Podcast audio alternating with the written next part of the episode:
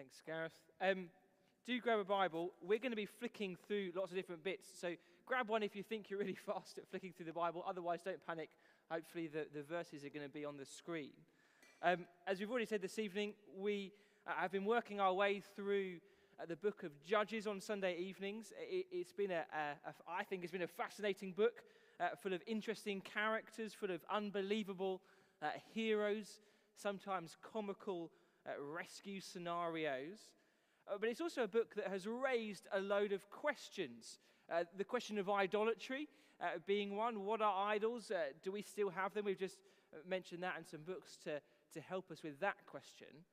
but I want us just to pause this evening in our, in our series working through the book to think about a different question. it's a question that, that you might have been wondering yourself as we've gone through Judges. It's a question that I'm fairly sure friends or colleagues would ask you if they knew that this is what you've been getting up to on your Sunday evenings. Uh, the question is why on earth is there so much violence in the Bible? Why does, why does God seem so intent on wiping out people and nations that seem to get in his way? Why is God so violent? Or maybe it's, maybe it's less of a question in your mind and more of a statement. Uh, maybe like the famous atheist Richard Dawkins, uh, you've read bits of the Bible, bits like Judges, and you've concluded that, quote, the God of the Old Testament is jealous and proud of it, a petty, unjust, unforgiving control freak, a vindictive, bloodthirsty ethnic cleanser a misogynistic, homophobic, racist, genocidal, malevolent bully. Doesn't hold back, does he? But, but whether, you're, whether you're a convicted atheist like Dawkins or just a slightly confused Christian, uh, there's no getting around the fact that this is a big question, isn't it? It's a difficult question. It's difficult because when we, when we read bits of the Bible, like Judges, when, when we see God wiping out tens of thousands of people or, or the Israelites cutting off the fingers and toes of enemy kings, it can make us feel a bit uncomfortable. And it's not, it's not actually just judges, is it? As you, you go through the Old Testament, you read about uh, these stories. The stories that, that, that I'm telling my children, stories like the flood in the days of Noah complete destruction. Or the destruction of cities like Sodom and Gomorrah in the days of Abraham. Or the devastating plagues in Egypt in the days of Moses. We read those things and we stop and think about them and realize they're, they're not just nice Sunday school stories, they're real events. We can struggle to make sense of them. And so this evening, I want just to stop and spend a little bit of time thinking about them. I'm only clearly going to be able to give a very short answer to a very big question. Uh, and so please do, afterwards or, or, or, later in this week, come back to me with any questions that you want to ask about these things. But uh, my hope tonight is that we're going to kind of step back a little bit from Judges uh, and, and begin to get a bit of a framework for thinking about these things in general, uh, how we see them across uh, the whole Bible. My hope is that that will be helpful for us as we jump back into Judges next week, uh, but also as we perhaps answer questions that others might ask on these things. Uh, like I say, we're going to look at a number of different passages this evening. Uh, don't worry about trying to keep up and flick through them. Hopefully, they'll be up on the screen for us, so you don't need to look them up. Uh, and as we go through, I just want to notice four common themes this evening, four big themes uh, that start to help us with this question.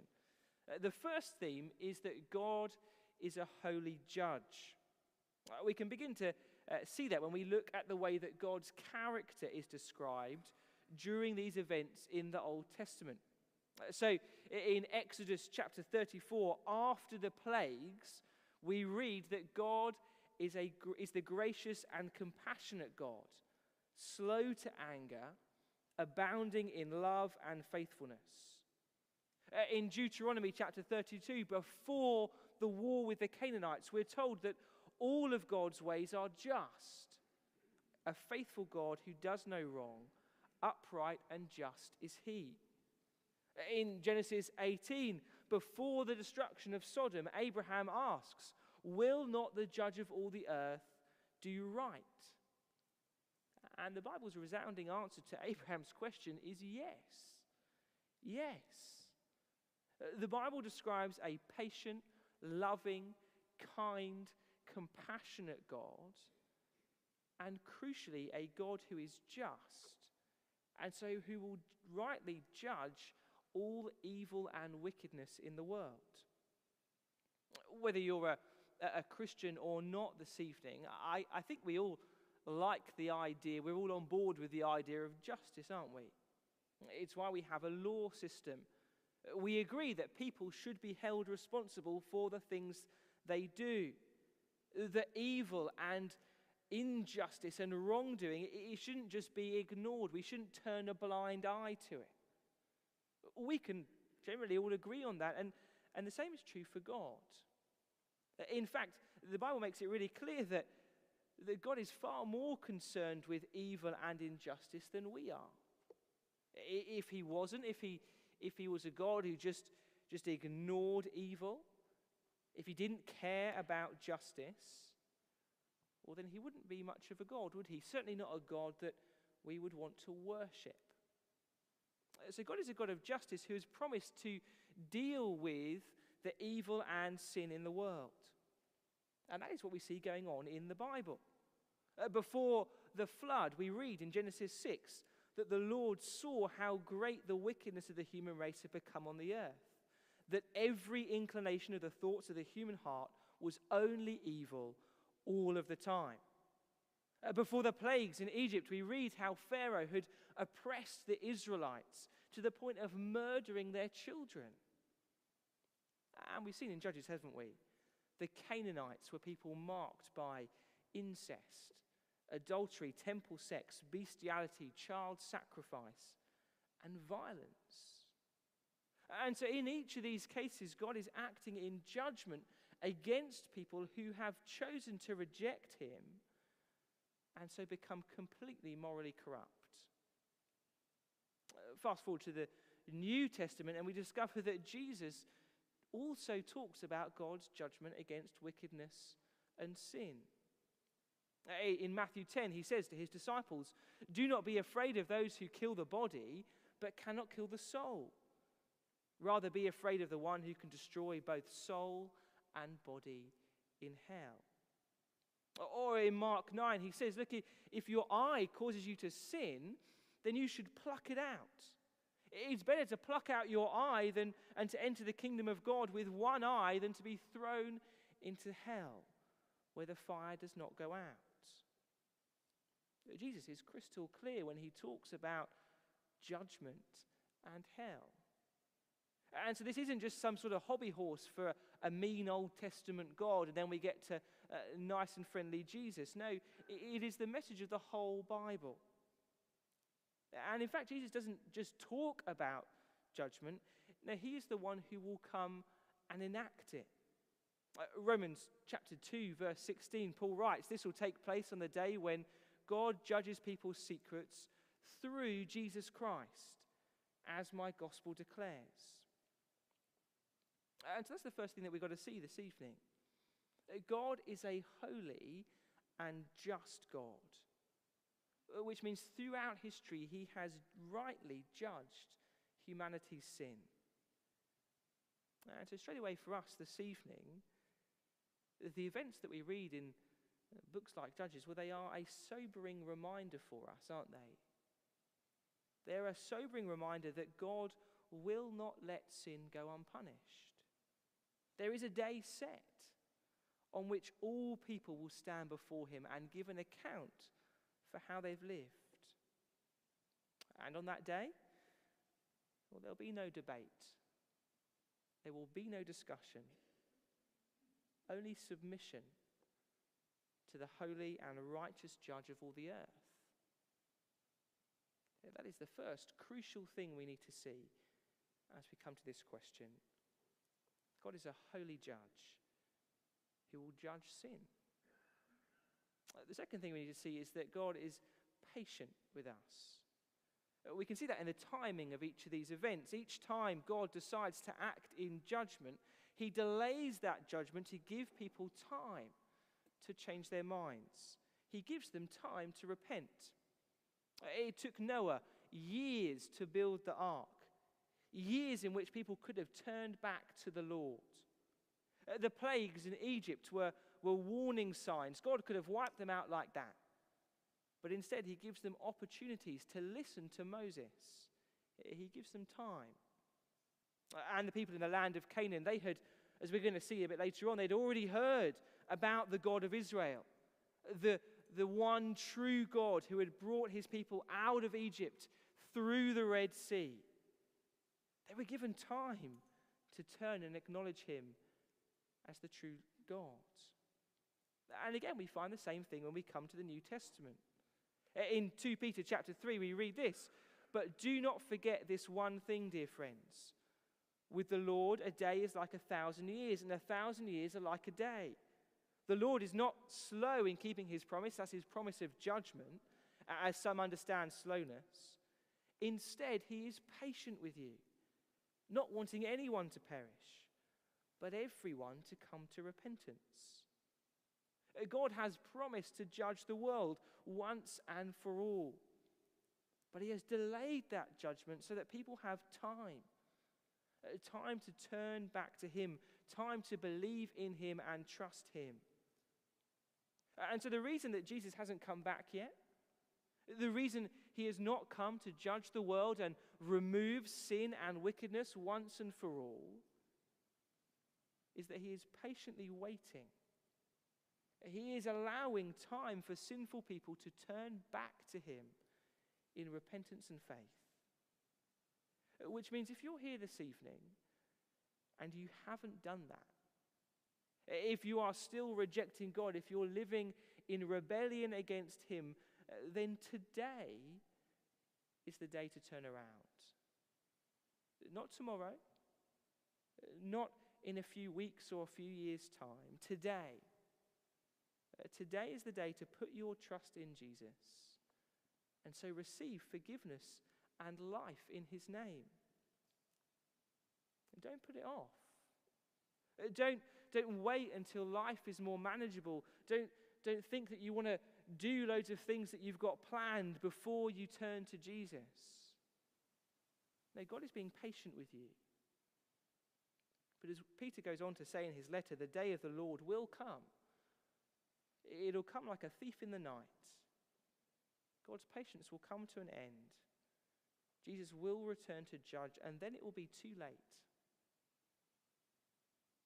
And if you are a Christian here this evening, if you are trusting in Jesus, well, then God's patience should, it should be a motivation for us, shouldn't it? A, a- motivation for mission. That knowing that God has delayed his judgment so that more people might hear and believe the gospel should move us to, to share that gospel with a greater sense of urgency. People need to hear about Jesus today. Again, not when we've got our, our lives back in order, but, but today. Oh, Which leads us to the third thing we need to see. Not only does God give people time to change their mind, He also provides witnesses so that they can hear about Him. Noah was God's witness to the people around him, telling them exactly what the Lord had promised about judgment. Abraham and Lot were God's witnesses to Sodom. Moses and Aaron repeatedly warned Pharaoh of what would happen if they did not listen to the Lord. The nation of Israel was meant to live as God's witnesses to the people in the land of Canaan. And again, that is exactly how the Bible describes Christians. Uh, 2 Corinthians chapter 5 says this We, that's Christians, are therefore Christ's ambassadors, as though God were making his appeal through us. We implore you on Christ's behalf be reconciled to God.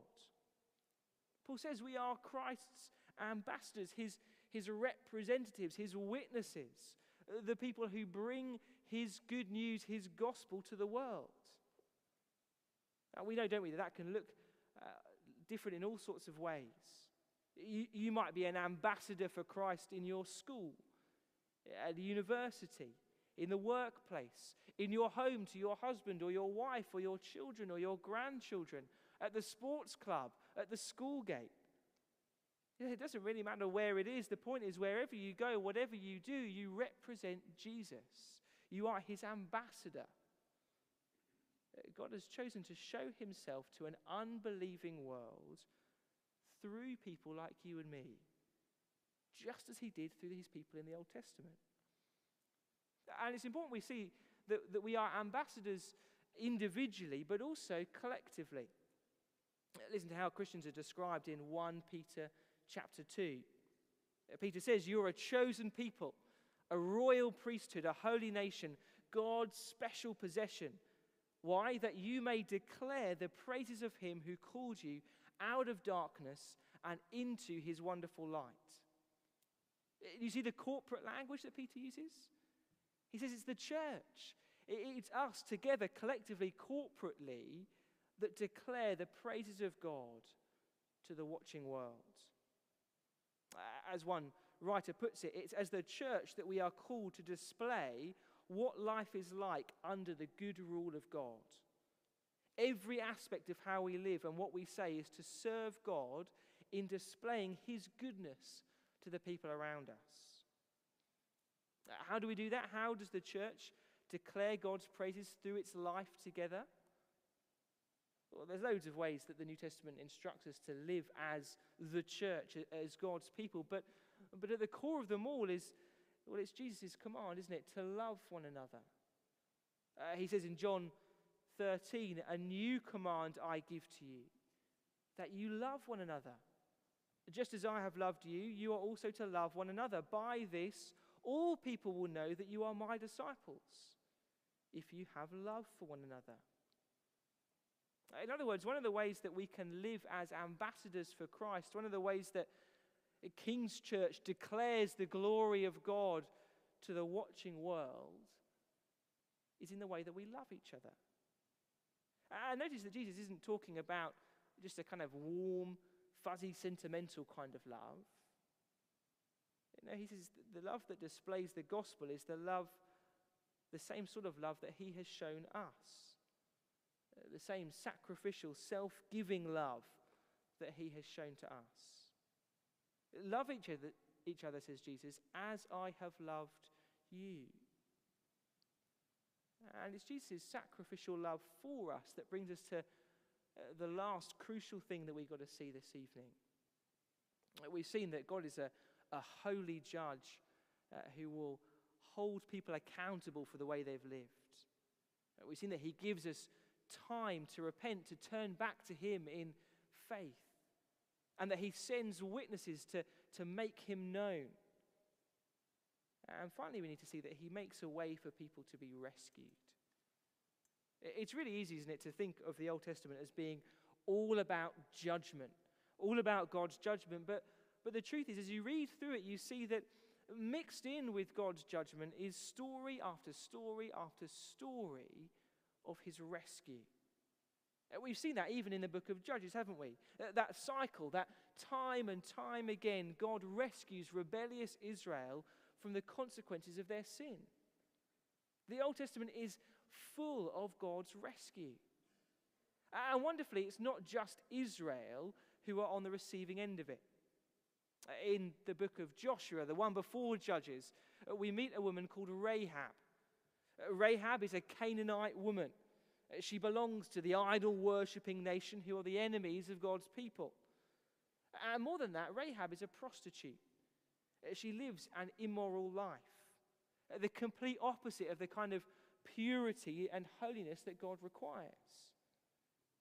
In other words, this, this woman, Rahab, this pagan prostitute, is the most unlikely of believers. But in Joshua chapter 2, we find that even she trusts in the Lord and so is rescued from the armies of Israel. And the fact that Rahab is saved shows us that God's rescue is for anyone. His salvation is available to all. Wherever you're, whoever you are, wherever you're from, whatever you've done, if Rahab can become one of God's people, well, then so can you. Rahab shows us that God's rescue is for anyone, and the events of uh, books like Exodus show us how that rescue is achieved. You, you might know the story, but, but after repeated warnings and plagues, Pharaoh, the king of Egypt, stubbornly refuses to listen to God. He will not let the Israelites go. And so eventually the Lord's patience runs out. Moses tells Pharaoh that he's going to send one final plague. Every firstborn son in Egypt will die. God will not let sin go unpunished, He will come in judgment. And so on that night, street after street, town after town, home after home, would be filled with the sound of wailing and grief. That is all except for the homes and streets of the Israelites. Because in Exodus chapter 11, it goes on to say that the Lord would, that he would make a distinction. The Egyptians would face his judgment, but the Israelites would be safe. And again, we read that and we might think, oh, here we go. Same old racist God, showing favoritism to one group of people and wiping out the rest. But as you read Exodus, you find out that is not what is going on.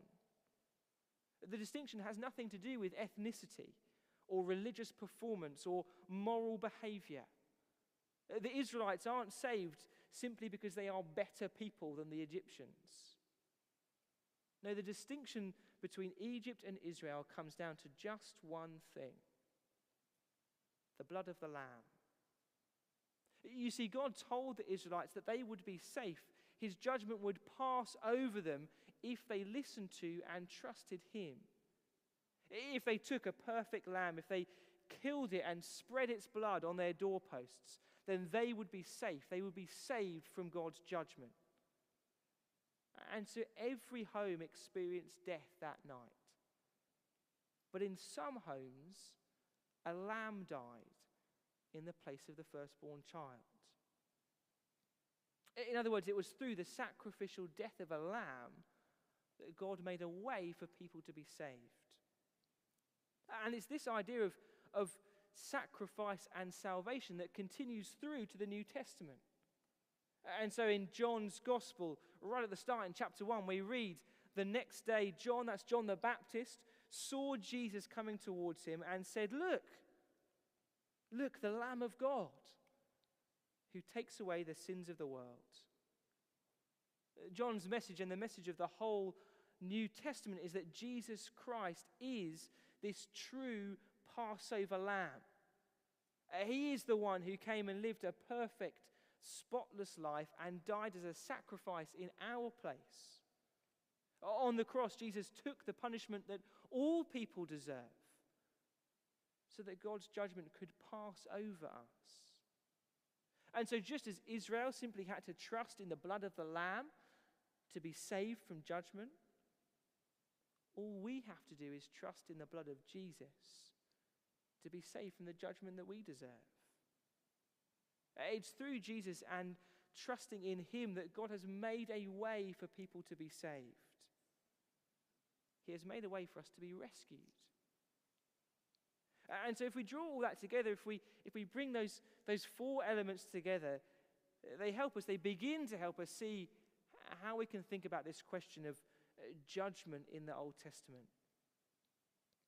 We've seen, haven't we, that God is holy and just. That means he must punish sin, he can't ignore it. But that doesn't mean he takes pleasure in judgment. In fact, he, he delays it and provides witnesses all so that people might turn back to him.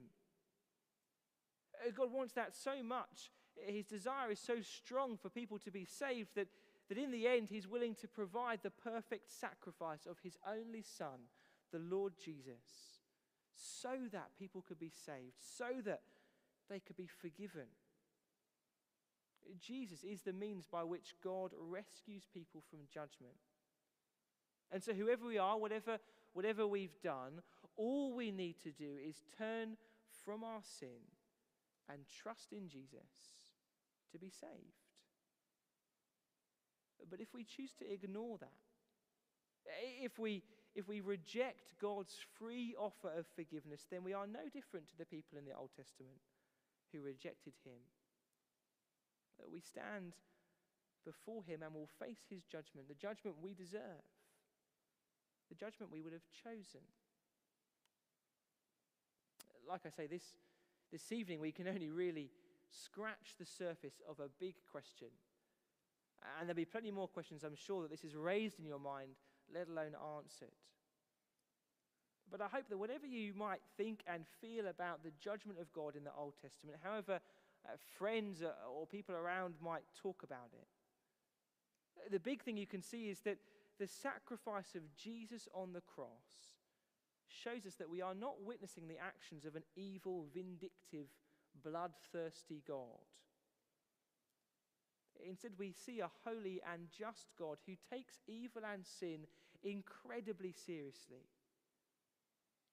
but also a God who is gracious and compassionate, a God who is slow to anger and abounding in love and faithfulness, a God who is willing to take the punishment of our sin on himself and delay his judgment, that people like you and me might turn to him and be saved. That is the God we find in Judges. That is the God we find throughout the Bible. Let's pray to Him now.